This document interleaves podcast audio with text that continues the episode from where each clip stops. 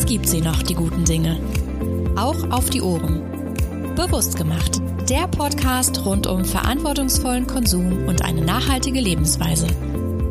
Ein Produkt der Manufaktumgruppe.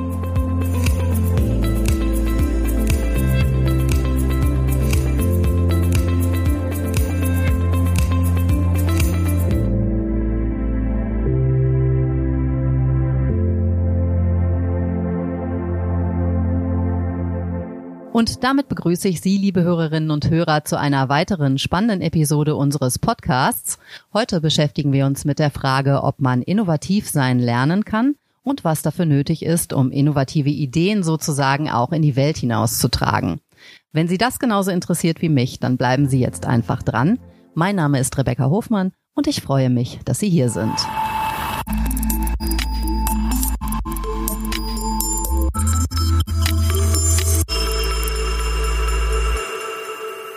Die Fähigkeit zur Innovation wird in unserer Gesellschaft sehr hoch gehandelt.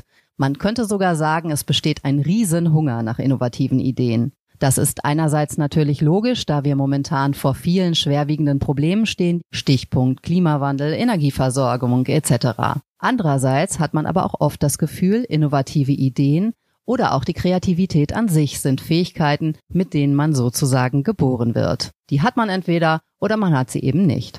Aber ist das wirklich so?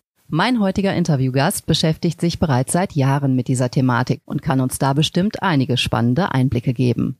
Herzlich willkommen, Gerrit Danz. Vielen Dank. Herr Danz, bevor es gleich im Gespräch hoffentlich innovativ ans Eingemachte geht, möchten wir Sie unseren Zuhörerinnen und Zuhörern gerne etwas genauer vorstellen. Dafür haben wir ein kleines Porträt produziert und das hören wir uns jetzt vorab erst einmal gemeinsam an.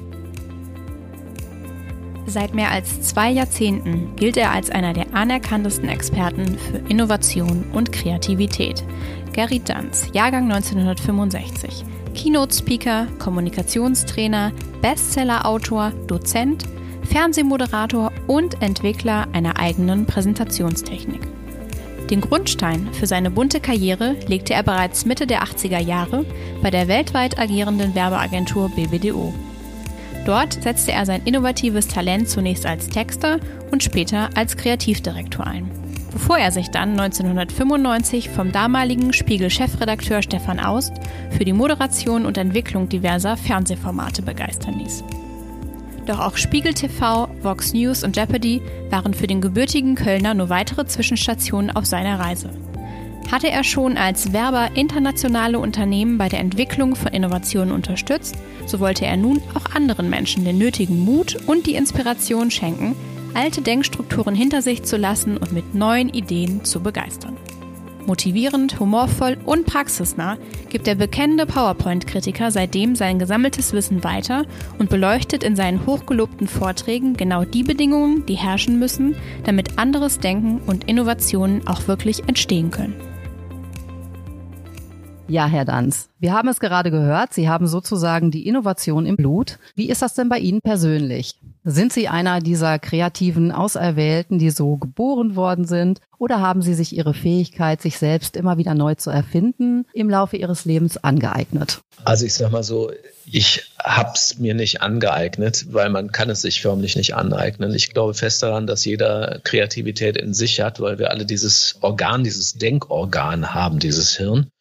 Und das befähigt uns, ja, auf Lösungen zu kommen. Und im Grunde genommen ist das Finden einer jeden Lösung ein kreativer Prozess. Jetzt kann man natürlich schauen, dass man in der Berufswahl guckt, ob man äh, etwas macht, wo man so klischeehaft in der kreativen Branche arbeitet, was ich dann irgendwann getan habe, weil ich in der Werbung gearbeitet habe. Aber grundsätzlich kann man mal sagen, man kann es nicht erlernen, wir haben es ohnehin in uns. Jetzt kann es natürlich sein, dass einige Menschen das nicht jeden Tag spüren, ne? weil man vielleicht eine Verwaltungstätigkeit hat und sagt, ja, Verwaltung ist jetzt nicht besonders kreativ, die Abläufe sind immer die gleichen. Wenn ich Menschen frage in meine Vorträgen, wer von euch hält sich denn für kreativ? Und da sitzen dann 300 Leute im Raum, dann sind es vielleicht so fünf, die sich melden. Wenn ich allerdings dann frage, wer von euch hat denn als Kind gebastelt, gemalt, gesungen, gespielt, dann melden sich alle. Also wenn wir gebastelt, gemalt, gespielt, gesungen haben als Kind, was ja schon klischeeartig kreativ ist, Wenn wir in der Lage sind, im Alltag einen Plan B zu schmieden, weil der Plan A nicht funktioniert hat, dann sind wir kreativ. Das, was man vielleicht hinzuaddieren kann, ist ja wie so ein Booster, kann man sagen, ne? dass man also in jedem Fall auf eine Idee kommt, selbst wenn man vielleicht ein Glas Rotwein zu viel am Abend getrunken hat und ist sehr, sehr müde, oder wenn man belastet ist durch irgendwelche doofen Gefühle oder Gedanken, dann gibt es eben schon Techniken systematischer Art, die dafür sorgen, dass in jedem Fall eine Idee entsteht. Mhm. Also man braucht keinen speziellen Charakter dafür. Naja, also ich sag mal, was man dafür braucht, ist Neugier. Und die Neugier ist ja etwas, was uns Menschen vorantreibt. Jetzt ist die deutsche Sprache eine der wenigen Sprachen, wenn nicht die einzige, die dieses Wort Neugier zu was Negativem macht. Ne? Also wir erinnern uns alle an unsere Kindheit, wo man uns dann gesagt hat, sei nicht so neugierig. Und das hat garantiert keiner positiv gemeint. Dabei ist die Neugier mal die Grundvoraussetzung. Wir sammeln im Grunde genommen ein Leben lang Dinge, die wir in unser Körbchen legen, der Erfahrungen unterschiedlicher Couleur, unterschiedlicher Bereiche. Und kreativ werden wir, indem wir diese sehr unterschiedlichen Dinge auf ungewohnte, ungesehene, ungehörte Art und Weise oder auch unerhörte Art und Weise zusammenbringen und daraus eben etwas Neues entsteht. Jetzt mag es sein, dass Menschen unterschiedlich neugierig sind. Ne? Das kann schon sein. Das kann man natürlich auch ein bisschen triggern. Also ich sag mal, wenn jemand merkt, ach, ich bin eigentlich nicht so neugierig, ich würde es aber gerne machen, dann könnte man sich ja mal überlegen, ob man, ein paar Sachen tut, auch so in seinem Alltag, die man klassischerweise noch nie getan hat. Also eine Zeitschrift lesen, die man noch nie gelesen hat, ein Konzert besuchen, wo man sagt, also ist eigentlich überhaupt nicht meine Musik. Also ne, nimm mal ein Beispiel für mich. Rammstein ist jetzt so null meine Musik.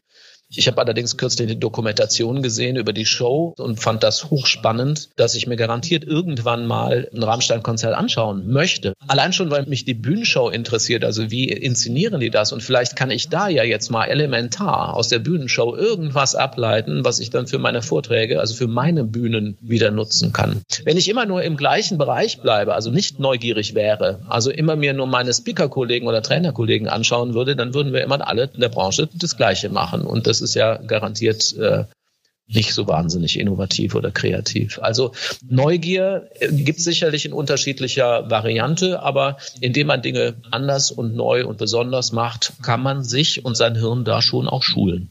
Wir waren ja jetzt zweimal schon eigentlich bei dem Thema Kindheit. Ne? Einmal, wer hat gemalt, gesungen und getanzt als Kind. Jetzt das mhm. andere Mal, so Neugierde äh, wird uns als Kind aberzogen. Verlieren wir mhm. dadurch dann auch die Fähigkeit, kreativ zu sein? Also ist das ein erzieherisches Ding? Absolut. Also ich glaube schon, dass Eltern eine wahnsinnig wichtige Aufgabe haben, nämlich diese kindliche Neugier am Leben zu halten. Ich muss leider jetzt mal kurz gegen das Schulsystem treten. Ich glaube, dass das Schulsystem an der Stelle nicht so wahnsinnig förderlich ist, was Neugier betrifft, weil wenn man sich anschaut, wie Schulunterricht heute abläuft und ich habe es mir noch mal anschauen dürfen, als meine Tochter in der Schule war, wird dann so eine klassische Gymnasiallaufbahn gemacht. Da gab es tolle Lehrer, das will ich jetzt mal nicht äh, so generalisieren, aber wenn ich mir das System an sich und den normalen Schulalltag in Deutschland anschaue, der hat sich zu meinem Schulalltag vor circa 173 Jahren also ist ja Jahrzehnte her, nicht wesentlich verändert. Und das kann nun gar nicht sein. Also wenn man sich anschaut, wie sich doch in den letzten 30 Jahren die Welt verändert hat, aber das Schulsystem ist im Wesentlichen da geblieben, wo es so ist. Mhm. Mit der Ausnahme, dass es zwischendurch immer mal tolle Lehrer gibt, die das einen Ticken anders machen, sich dann aber vehement gegen diese Pläne durchsetzen müssen, die es ja da gibt für die Laufbahn von Menschen. Ähm, dieses System wird sich so schnell nicht ändern, fürchte ich. Also ja, ich glaube, da haben Eltern diese große Aufgabe, Kindern möglichst viel anzubieten, denke ich einfach. Das ist im Grunde das Triggern von Neugier. Also die sind ohnehin neugierig, dann gebt ihnen einfach das Futterpunkt. Mhm. Gibt es denn außer Neugierde Ihrer Meinung nach noch andere Erfolgsfaktoren, um kreativ zu sein oder innovativ zu sein? Naja, also wenn man sich so die letzten Jahre anschaut mit Pandemie und so, dann kann man ja sagen, da ist eine Menge Kreativität und Innovation entstanden aus einem Mangel heraus. Die Büros waren plötzlich zu.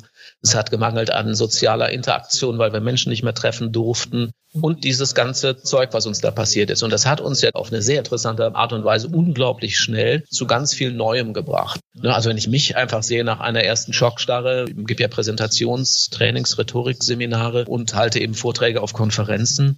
Das war ja plötzlich alles weg. Und dann steht man da oder sitzt da und denkt, ach ja, so kann es eben auch gehen. Und nach dieser ersten Schockstarre bin ich relativ zügig in die Pushen gekommen und habe mein Seminar, was ich da habe, eben digitalisiert.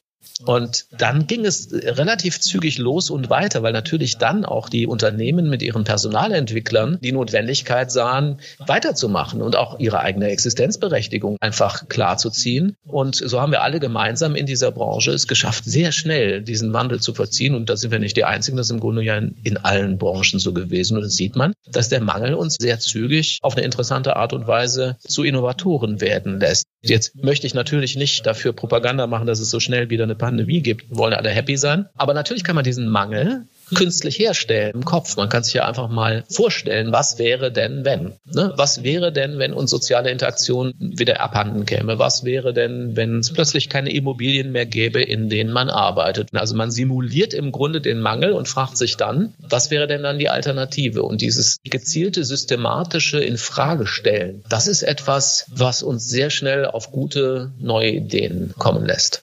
Mhm. Wie wichtig ist denn die Fähigkeit, auch mutig zu sein oder auch dann Regeln brechen zu können? Weil manchmal hat man ja den Eindruck, man ist so in festgefahrenen Schienen. Sie haben das ja gerade auch erzählt. Ich habe meine mhm. Seminare gehalten und es war eigentlich mhm. so der nötige Leidensdruck gar nicht da, dass ich mhm. was anders mache.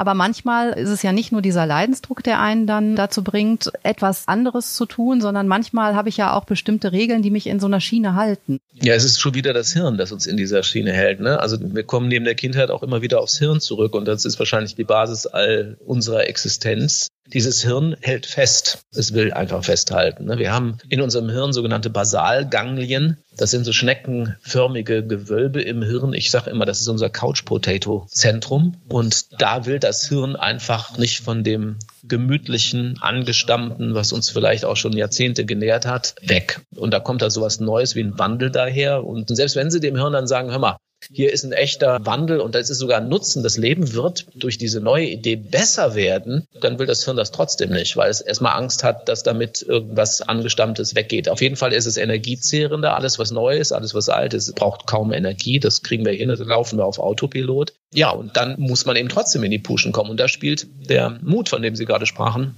natürlich eine große Rolle. Ne? Also ohne den geht's überhaupt nicht, diesen nächsten Schritt zu gehen. Denn Intuitiv wissen wir auch, wir begeben uns da auf einen sehr unsicheren Pfad oder könnte auch sagen dünnes Eis mit der hohen Chance und großen Wahrscheinlichkeit, dass wir zumindest mal so in Teilen einbrechen werden. Denn wenn Sie ein Experiment machen, wenn Sie mutig genug sind, etwas Neues zu wagen, dann können Sie sicher sein, dass da was schief geht, dass Sie einen Fehler machen werden. Positiv, dass Sie daraus lernen werden. Und das Lernen sorgt womöglich irgendwann für eine optimale Lösung. Sie sind der Meinung, dass Scheitern auch wichtig ist, um einen innovativen Prozess anzutriggern. Geht gar nicht anders. Und das ist ein Naturgesetz. Es gibt eine wunderbare Studie aus Großbritannien, die sagt, Kinder legen sich 3000 Mal auf die Nase, bevor sie rennen können. Ne? Das heißt, erstmal machen wir gar nichts, liegen wir nur auf dem Bauch, dann werden wir uns das erste Mal wahrscheinlich, ich glaube, das nennt man im Fitnessbereich Plank. Also man wird dann in so eine Babyplank gehen und mal sich hochdrücken und äh, dann bricht man aber wieder zusammen. Aber das kleine Hirn hat schon kapiert, ach guck mal hier, es geht noch was anderes als nur auf den Bauch legen. Also das Leben hält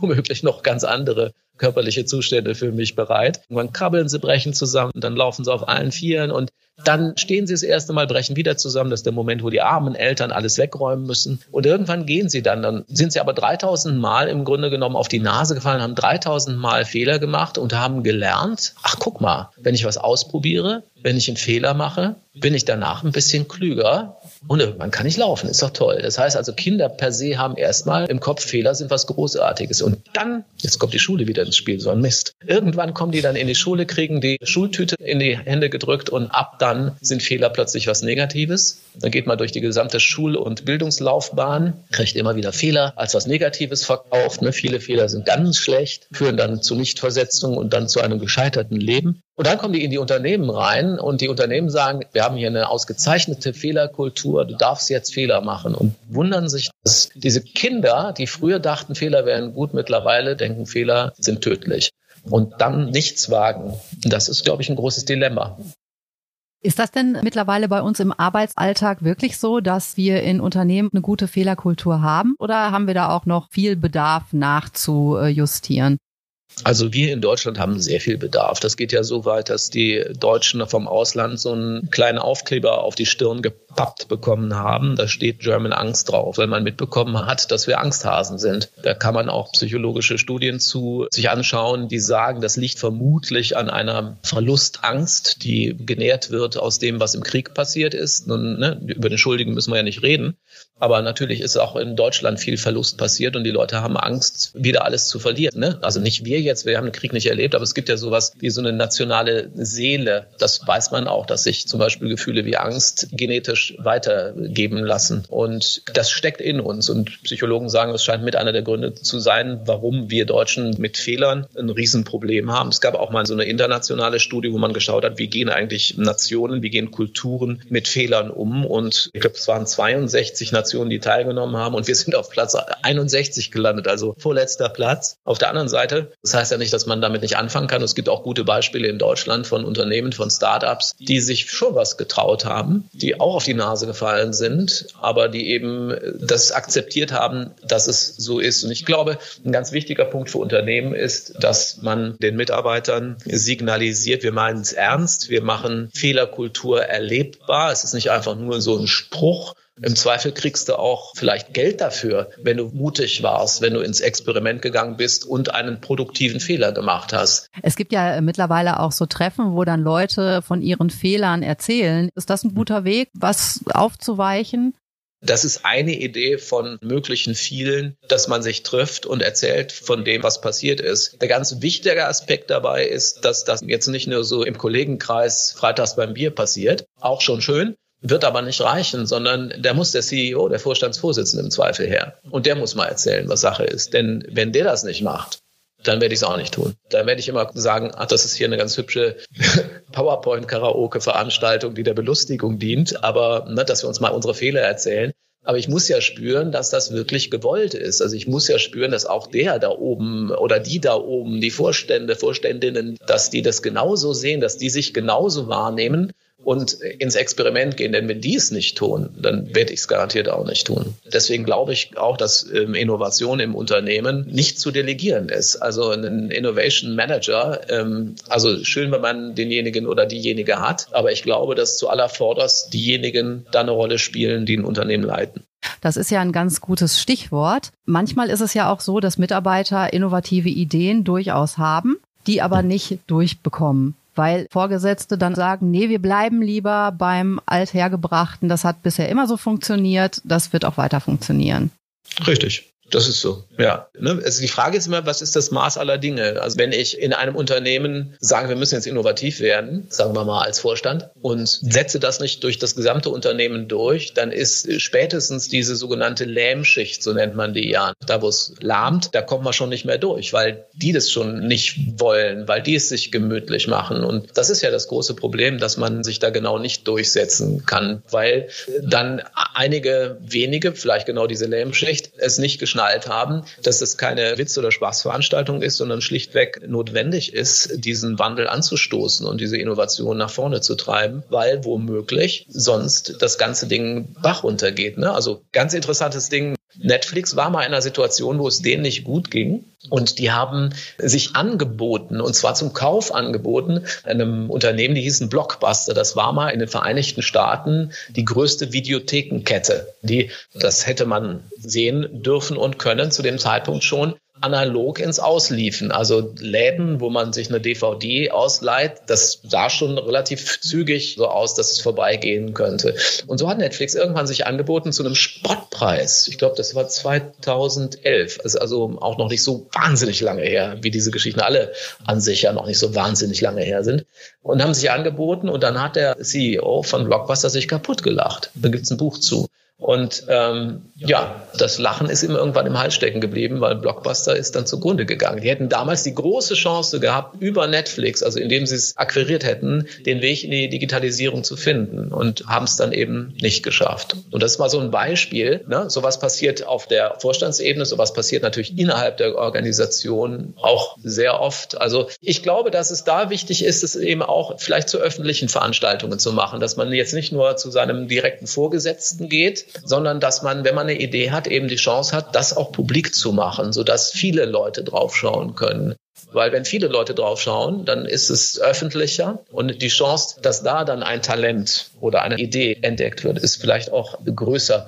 3M beispielsweise, eines der innovativsten Unternehmen der Welt, die haben so einen sogenannten Day of Passion. Da stellen sich Menschen auf eine Bühne und berichten von ihren Ideen, von ihren Träumen, von ihren Ängsten auch. Und da hören dann viele zu. Und indem es viele hören, kommt man aus der Anonymität raus und man umgeht so ein bisschen diese Lähmschicht. Das ist zum Beispiel ein Mittel, was man tun kann. Ist es da auch gut, wenn man zum Beispiel bei Meetings auch Leute aus anderen Abteilungen dann einlädt? Kann das dann auch hilfreich sein, um Probleme zu lösen? Absolut. Also sobald man diese sogenannten Silos aufbricht und man Menschen hinzuholt, die mit einem frischen Auge und einem frischen Ohr da drauf schauen, weil es eigentlich gar nicht ihr angestammter Bereich ist, wird das hochinteressant. Ne? Also ich glaube, Procter Gamble hatte mal die Idee, eine neue Zahncreme zu entwickeln und dann haben die die Waschmittelleute dazugeholt. Relativ zügig festgestellt, dass sie im Grunde das gleiche Problem haben, dass sie nämlich was weiß kriegen wollen. Also die einen wollten weißen Hemden, die anderen weiße Zähne. Und dann haben die Zahnpflegeleute, die Waschmittelleute gefragt, sag mal, wie macht denn ihr das? Und dann haben die gesagt, seit Jahren schon mit blauen Pigmenten. Das ist äh, ganz einfache Farbenlehre. Ne? Also blaue Pigmente lassen weiß strahlen. So, Punkt. Und dann haben die Zahncreme-Leute gesagt, ist ja verrückt, haben wir noch nie drüber nachgedacht. Wir haben immer so schöne Schleifpartikel in unsere Creme reingehauen, damit der Zahnschmelz auch kräftig angegriffen wird. Das haben die natürlich nicht gedacht. Aber ne, das war einfach eine ganz andere Art. Und über blaue Farbpigmente nie nachgedacht. Und inspiriert von diesem Gedanken aus der Waschmittelabteilung haben die eine neue Zahncreme mit blauen Farbpigmenten rausgebracht. Also da sieht man schon, es ist gut, wenn man mal andere Menschen aus ganz anderen Abteilungen, anderer Altersstrukturen, anderer Berufstätigkeiten hinzunimmt, weil daraus entsteht sehr viel mehr Neues, als wenn alle immer gleich, never change a winning team, im gleichen Süppchen rühren. Wie ist es denn mit dem Thema Langeweile Ihrer Meinung Inwiefern? nach? Also ich habe mal gelesen, wenn man sich langweilt, hat man gleichzeitig auch das ah. Potenzial, dass das Hirn dann nach neuen Ideen sucht, um sich zu beschäftigen. Ja. Ist das dann von Vorteil, zwischendurch Zeit zu haben, mich zu langweilen, oder ist es eher so ein Feind von Innovation, weil es mich ja auch irgendwo lähmt? Nö, Langeweile ist was Wunderbares, weil wenn man zum Beispiel fliegt, hat man keinen Kontakt zur Außenwelt, da hat man keine Anrufe und kann einfach nur ganz dumpf aus dem Fenster schauen. Und das ist für mich zum Beispiel immer eine sensationelle Möglichkeit, mich abzukoppeln. Und zwar abzukoppeln von einer Aufgabenstellung, die mich vielleicht seit Tagen schon bewegt. Und wir wissen, dass das eine wahnsinnig gute Voraussetzung ist, um auf neue Ideen zu kommen. Ich würde es persönlich jetzt nicht als Langeweile sehen, weil ich langweile mich eigentlich nie, weil ich zum Beispiel auch in den Wolken irgendwas Interessantes entdecke. Aber so dieses sich entspannen, sich abkoppeln von der eigentlichen Aufgabenstellung, die aber natürlich in meinem Hinterstübchen immer mit mir reist, das hilft schon sehr. Also man hört ja immer, dass man auf gute Ideen kommt, wenn man auf Toilette ist. Das habe ich jetzt, das Phänomen kenne ich nicht. Aber ich glaube, dass es vom Prinzip her stimmt. Das ist ja so ähnlich. Ne? Man koppelt sich ab, man sitzt vielleicht genau nicht an diesem Arbeitsplatz, wo man dann zwangsläufig auf eine Idee kommen müsste, weil es der Job ist, sondern man geht so ein bisschen außen vor und denkt gar nicht drüber nach, sondern es fällt einem dann plötzlich ein. Also es fällt in einen rein. Und das finde ich einen sehr spannenden Moment. Und da gibt's sehr schöne Beispiele. Ich habe mal gelesen, dass die beiden Forscher, die einen Nobelpreis bekommen haben für die Entschlüsselung der menschlichen DNA, dass sie natürlich im Labor tätig waren und dass sie natürlich da lange geforscht haben. Aber dass die eigentliche Situation, dieser sogenannte Heureka-Effekt, wo der Gedanke, die Idee plötzlich da war, was entscheidend ist, passiert ist bei einem Tennisspiel. Also die haben Tennis gespielt und dann nicht nur beim Tennisspiel, weil da waren sie vielleicht eher mit der Vorhand oder der Rückhand beschäftigt, sondern beim Break. Also wirklich da sitzend auf dieser Bank und mal kurz verschnaufend. Da ist denen der Gedanke gekommen, der am Ende zum Nobelpreis geführt hat. So, und das ist mal so eines von vielen Beispielen, was diese Ruhe, dieser Abstand, man könnte auch sagen Langeweile, was das tun kann. Man sagt ja auch nicht umsonst, die besten Ideen kommen unter der Dusche. Ne? Ja, ja, genau, richtig. Jetzt soll es ja in unserem heutigen Gespräch nicht nur darum gehen, wie man selbst innovativer werden kann oder was Arbeitgeber tun können, um ein Umfeld zu schaffen, welches Innovationen fördert. Denn es reicht ja nicht einfach nur innovative Ideen zu haben und der Rest erledigt sich dann von selbst. Ich muss die ja auch an den Mann bringen können. Mhm. Wie mache ich das denn am besten?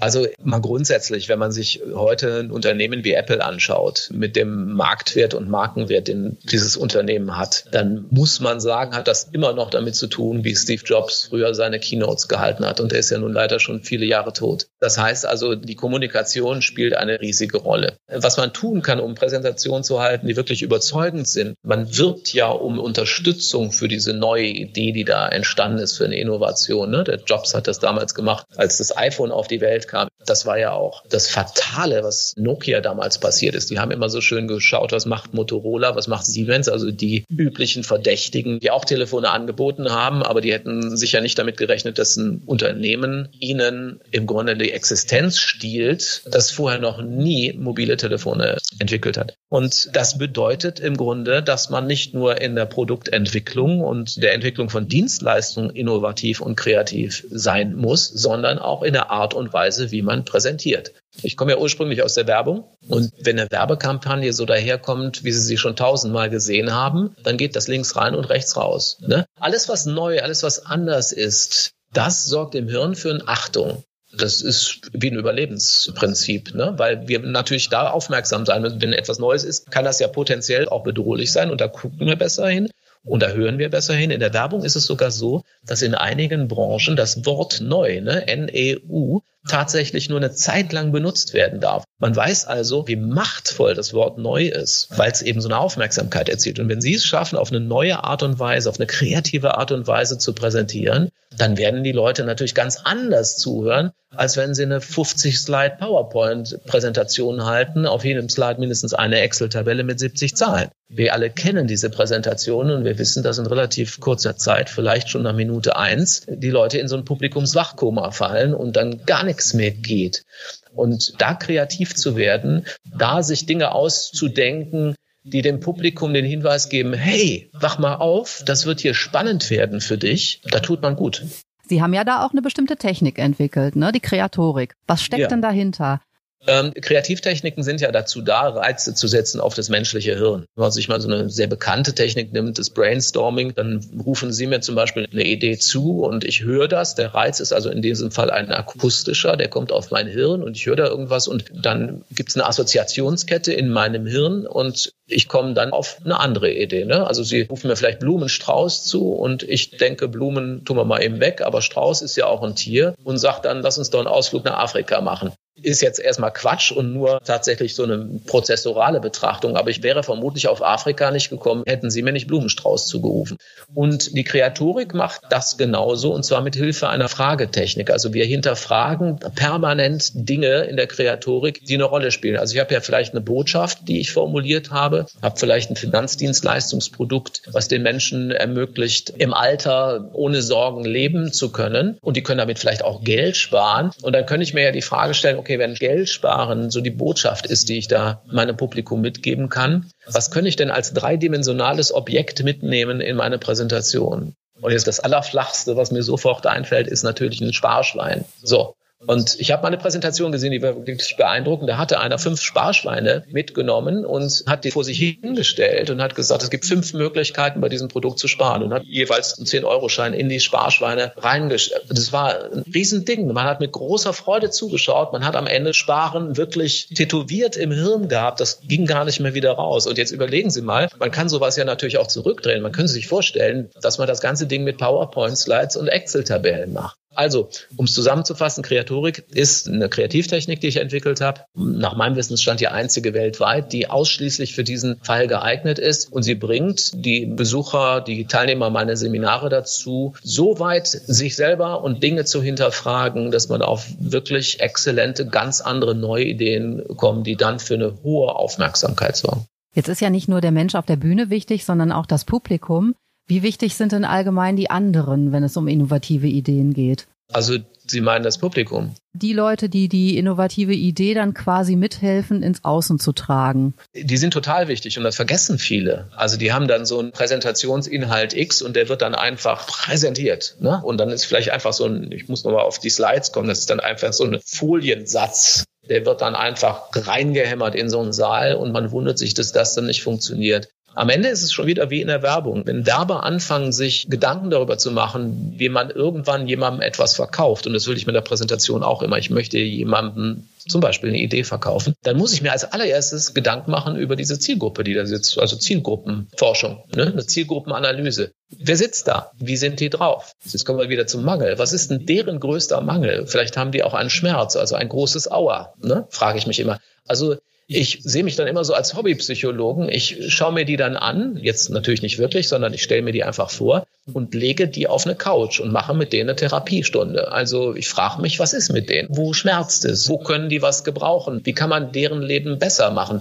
Im Grunde kann man sagen, kommt so ein Publikum immer aus irgendeinem Mangel, selbst wenn die es selber nicht wissen. Ich weiß ja vielleicht davon. Dann muss ich sie auch darüber informieren, dass sie einen Mangel haben. Und eine Präsentation ist dann ein transformatorischer Prozess. Das heißt also, vielleicht haben die zu wenig Geld und ich gebe denen einen Hinweis, wie sie mehr Geld verdienen können. Oder die fühlen sich aus irgendwelchen Gründen unsicher und dann ist die Transformation, die wir in der Präsentation gehen, dass es ihnen dann nachher besser geht, weil sie sich sicherer fühlen. Ne? Also das heißt, es kommt immer aus einem Mangel und danach ist, jetzt will ich mal nicht sagen Überfluss, aber ist auf jeden Fall mehr da. Und das muss ich denen möglichst früh in der Präsentation signalisieren als Nutzen, weil nur dann sehen die für sich eine Relevanz in dem, was ich dazu sagen habe. Wenn die Relevanz nicht da ist, dann kann ich munter vor mich herplappern und es wird sie nicht touchieren.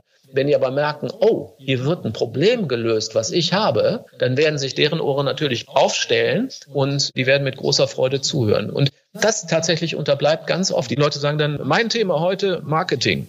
Und du denkst, schön für dich. Aber das interessiert leider keinen, weil Marketing ist einfach nur Marketing. Aber wenn du mir vorne sagst, ich werde dir heute erzählen, wie du mit Online-Marketing 50 Prozent mehr Umsatz machen kannst, da wäre ich hochgradig interessiert, weil das plötzlich für mich zu einem Nutzen wird. Und das muss man aber formulieren. Das ist im Grunde eine redaktionelle Vorarbeit, die jemand leisten muss. Insofern als Antwort, natürlich ist das Publikum irre wichtig für die Vorbereitung einer Präsentation und dann eben auch im Saal. Okay, ich glaube, das kann man so stehen lassen. Also Eigenbrödeln ist gut, eventuell für die Entwicklung der Innovation, aber nachher nicht mehr. Da muss ich mich dann ein bisschen mehr anstrengen und öffnen. Ich denke, damit haben wir eigentlich alles Wichtige abgearbeitet und sind am Ende der Podcast-Episode angekommen. Gerrit Danz, ich bedanke mich für dieses wirklich inspirierende Gespräch. Ich freue mich sehr, dass das geklappt hat und wünsche Ihnen alles Gute. Vielen Dank.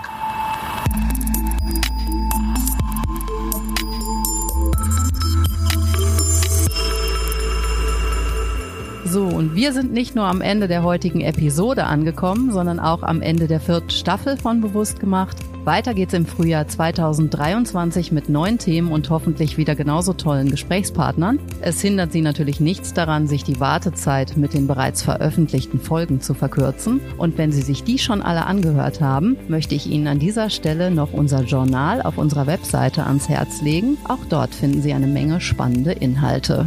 Natürlich freuen wir uns auch immer über Feedback. Vielleicht schreiben Sie uns ja mal, was Sie sich so als Themenschwerpunkte vorstellen könnten und von uns wünschen würden.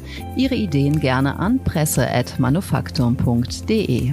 Bis dahin bedanke ich mich, dass Sie eingeschaltet haben und wünsche auch Ihnen alles Gute. Leben Sie bewusst.